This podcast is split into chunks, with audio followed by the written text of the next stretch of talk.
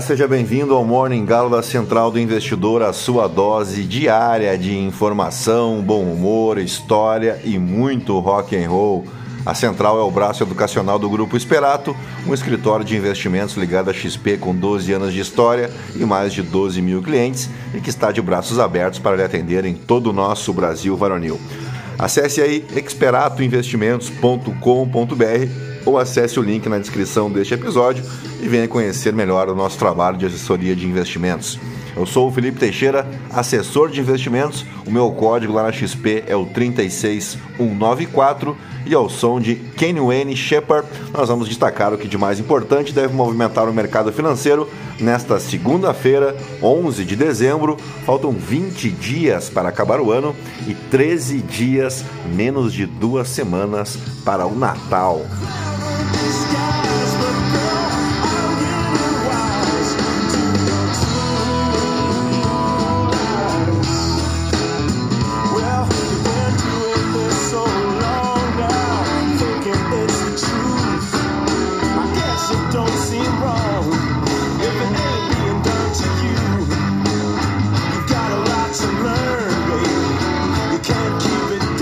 Muito bem, são 6 horas e 10 minutos, 20 graus aqui em Itapema. Hoje é Dia Nacional do Tango, claro que se comemora na Argentina essa data, né? Em homenagem ao nascimento de Carlos Gardel, um dos músicos mais famosos e influentes do gênero. Carlos Gardel nasceu em 11 de dezembro de 1890 e a sua contribuição para o tango é amplamente reconhecida. Ele era um cantor, compositor e ator argentino, muitas vezes considerado uma figura central no desenvolvimento e na popularização do tango, que é um gênero musical e uma dança que tem raízes profundas na cultura argentina.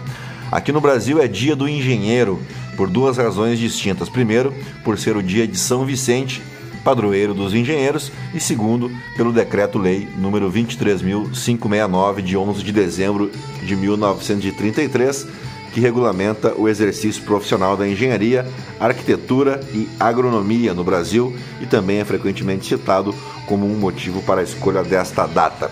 Também é Dia Nacional das APAES, as Associações de Pais e Amigos dos Excepcionais, sociedades civis, filantrópicas, de natureza cultural, educacional e assistencial. Além de pais e amigos dos excepcionais, toda a comunidade pode contribuir na Associação de Pais e Amigos dos Excepcionais. O objetivo das APAES é promover ações de prevenção, diagnóstico, reabilitação, tratamento e inclusão social de pessoas com deficiência. A instituição oferece educação especial e estrutura para tratamento de deficientes físicos e intelectuais. E por fim, comemora-se hoje a emancipação política no município de São Miguel, no Rio Grande do Norte e a fundação da cidade de Bataguaçu, no Mato Grosso do Sul, na divisa com o estado de São Paulo. E quem nasce lá é um bataguaçuense. E agora sim, depois de embevecer vocês com tanto conhecimento, vamos direto ao que interessa. Mas antes, se você gosta do conteúdo aqui da Central do Investidor, nos ajude aí compartilhando, indicando o nosso podcast para um amigo, para uma amiga, para se juntar aí aos mais de 1.500 ouvintes diários que não se misturam com a gentalha. Você pode me seguir também lá no Instagram, no Felipe ST e aproveitar a caixinha de sugestões aqui, o que, que tu achou deste episódio, especialmente para você que me ouve pelo Spotify. Então aproveita aí para deixar a tua crítica, a tua sugestão, deixar o teu feedback, pedir tua música também para ser tocada aqui na abertura. E já queria agradecer de antemão as 701 avaliações que tivemos no Spotify. Muito obrigado a vocês que completaram aí as 700 avaliações e não esquece de clicar no coraçãozinho para seguir a gente, tá legal? Ao som ainda de Kenny Wayne Shepard, nós vamos destacar agora as principais notícias do mercado financeiro. É isso aí, gentalha, gentalha, gentalha, vamos operar.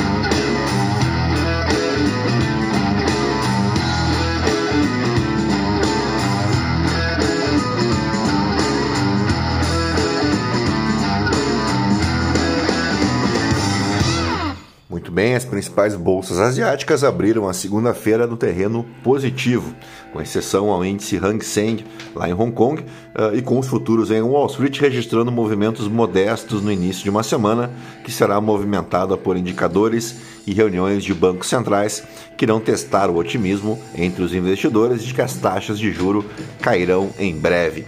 As mineradoras estão entre os destaques negativos na Europa, refletindo a queda do minério de ferro após dados econômicos decepcionantes da China. Na Ásia, as ações chinesas registraram ganhos com um aumento nos volumes de um fundo negociado em bolsa que monitora ações estatais, alimentando a especulação de compra por fundos estatais. O sentimento também pode ter aumentado depois que a mídia local informou que um fundo de rede macro chinês disse que o mercado de ações do país está oferecendo agora uma, abre aspas, oportunidade única em 20 anos.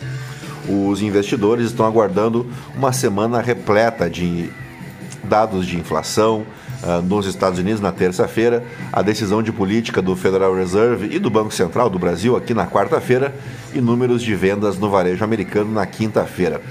As decisões políticas do Banco Central Europeu e do Banco da Inglaterra também movimentarão a semana. O S&P 500 coroou a sexta semana no terreno positivo na sexta-feira, a mais longa sequência de ganhos desde novembro de 2019, depois de dados sólidos sobre a folha de pagamento apoiarem as especulações de que a maior economia do mundo será capaz de evitar uma recessão. Os contratos de swap mostram agora uma probabilidade de 40% de o Federal Reserve cortar as taxas em março, abaixo dos mais de 50% anteriores aos dados econômicos. A diminuição da inflação e dos dados de emprego nos Estados Unidos no mês passado convenceram os investidores de que o Federal Reserve já não deve aumentar as suas taxas, desencadeando apostas de que os cortes de pelo menos 125 pontos base devem ocorrer nos próximos 12 meses. O petróleo vai ampliando os ganhos dessa sexta-feira, quando se recuperou com o relatório de emprego dos Estados Unidos, mas ainda encerrou a mais longa série de perdas semanais desde o final de 2018, em meio a sinais de que a oferta está começando a superar a demanda. E dito isso, vamos às principais manchetes dos portais de notícia aqui no Brasil, ao som de ACDC.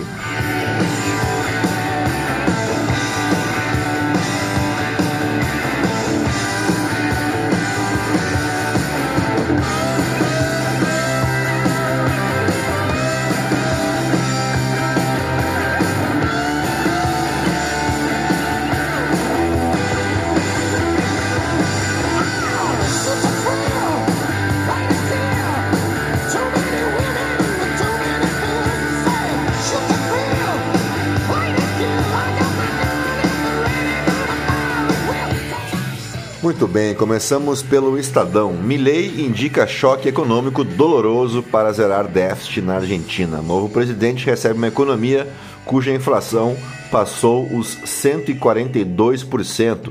A pobreza está em 40%, há descontrole cambial, falta de reservas em dólares e uma dívida bilionária com o FMI. E tô achando que a tua segunda-feira ia ser complicada.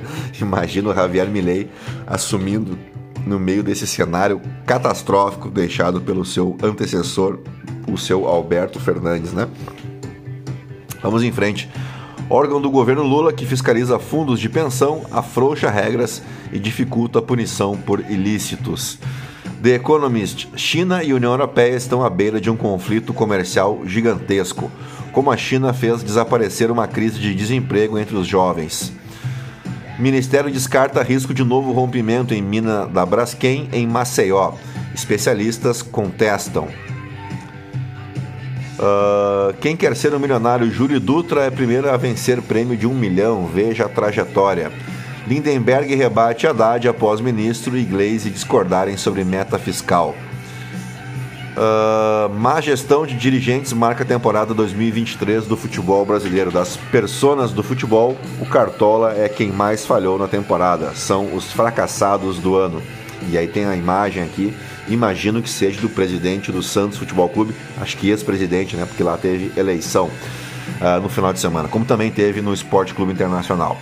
Como a Rússia incentiva as tensões entre Venezuela e Guiana sem sujar as mãos.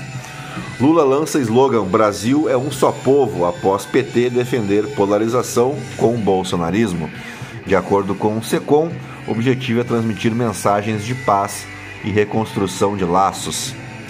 Acho que não vai servir de muita coisa não o novo slogan. É...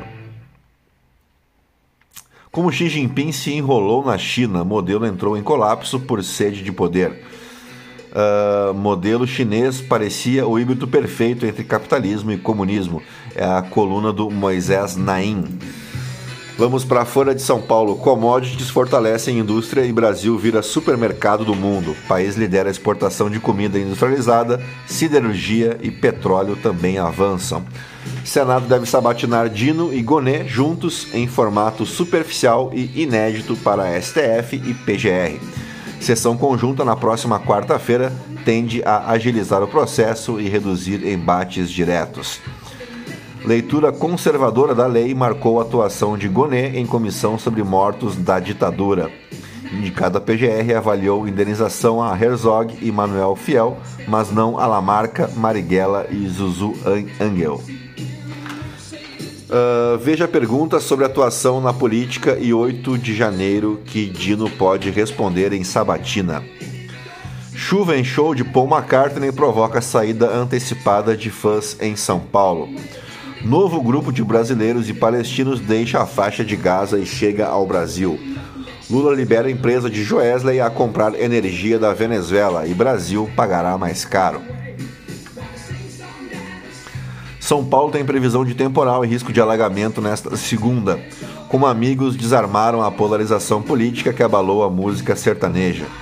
Leonardo, Chitãozinho, Chororó e Zezé de Camargo e Luciano encerram turnê em São Paulo. Vamos de valor econômico. Análise Milley acena com choque econômico imediato e pede dois anos para entregar resultados. O presidente diz que por 18 a 24 meses, argentinos pagarão consequências do arroxo. Mina da Braskem cede sob a lagoa Mundaú. População pode ficar tranquila, diz prefeito de Maceió.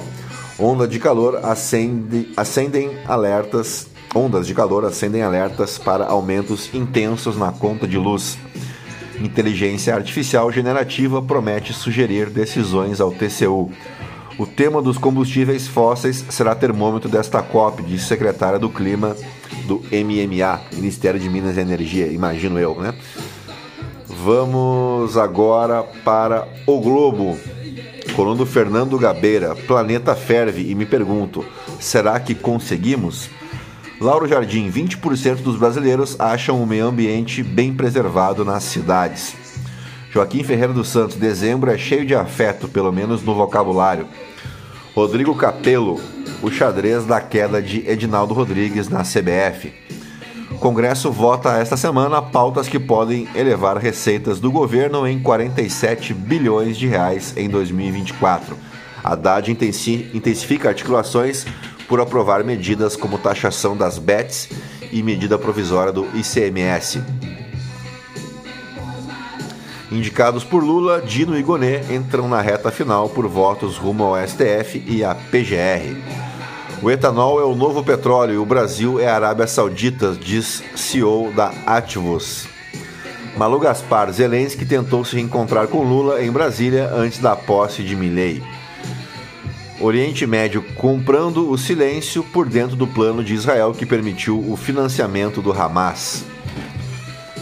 Uh, após coalizão, Lula enfrenta desavença entre aliados em nove estados. Banco Central se reúne e deve reduzir juro para o menor patamar desde março de 2022. Vamos de poder 360. Uh, Bolsonaro tem lugar de destaque na posse de Milley.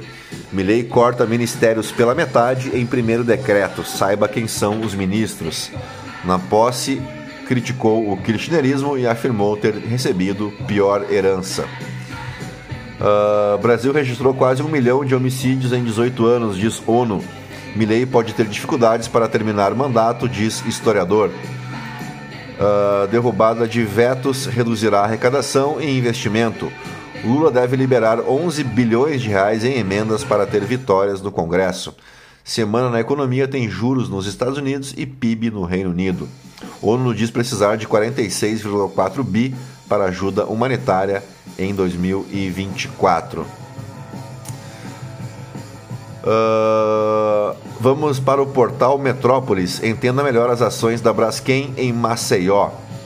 Clima 9 entre 10 brasileiros sentiram mudança na temperatura do país. Guilherme Amado, homens ocupam 75% dos maiores cargos do lobby no Brasil.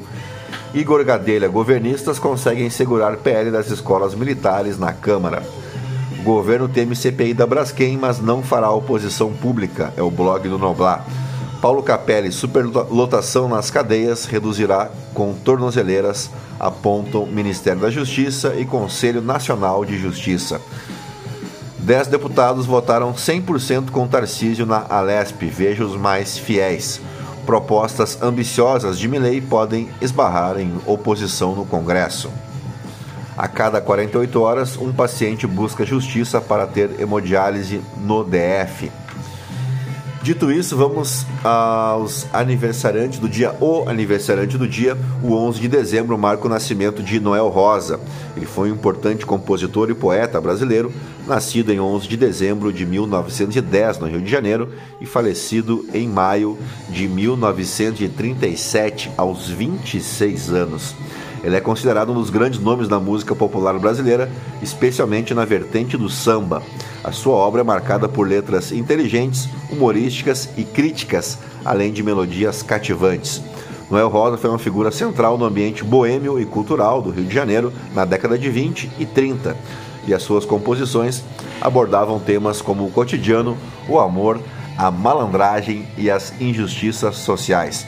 Entre suas canções mais conhecidas estão Com Que Roupa, Feitiço da Vila, Conversa de Butiquim e o X do problema. Apesar de sua curta vida, né, 26 anos, Noel Rosa deixou um legado duradouro na música brasileira, influenciando gerações posteriores de músicos e compositores. Nos fatos históricos, vamos seguir na nossa pauta Guerra do Paraguai, porque em um 11 de dezembro de 1868, tropas brasileiras derrotavam o Paraguai na chamada Batalha de Havaí uma batalha crucial já nos estágios finais do conflito e que teve lugar nas proximidades de Cerro Corá, no Paraguai.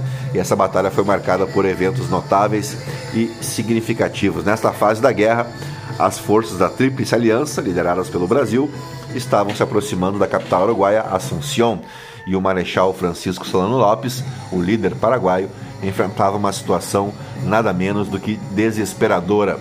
As tropas paraguaias estavam posicionadas em Havaí, uma região próxima a Cerro Corá.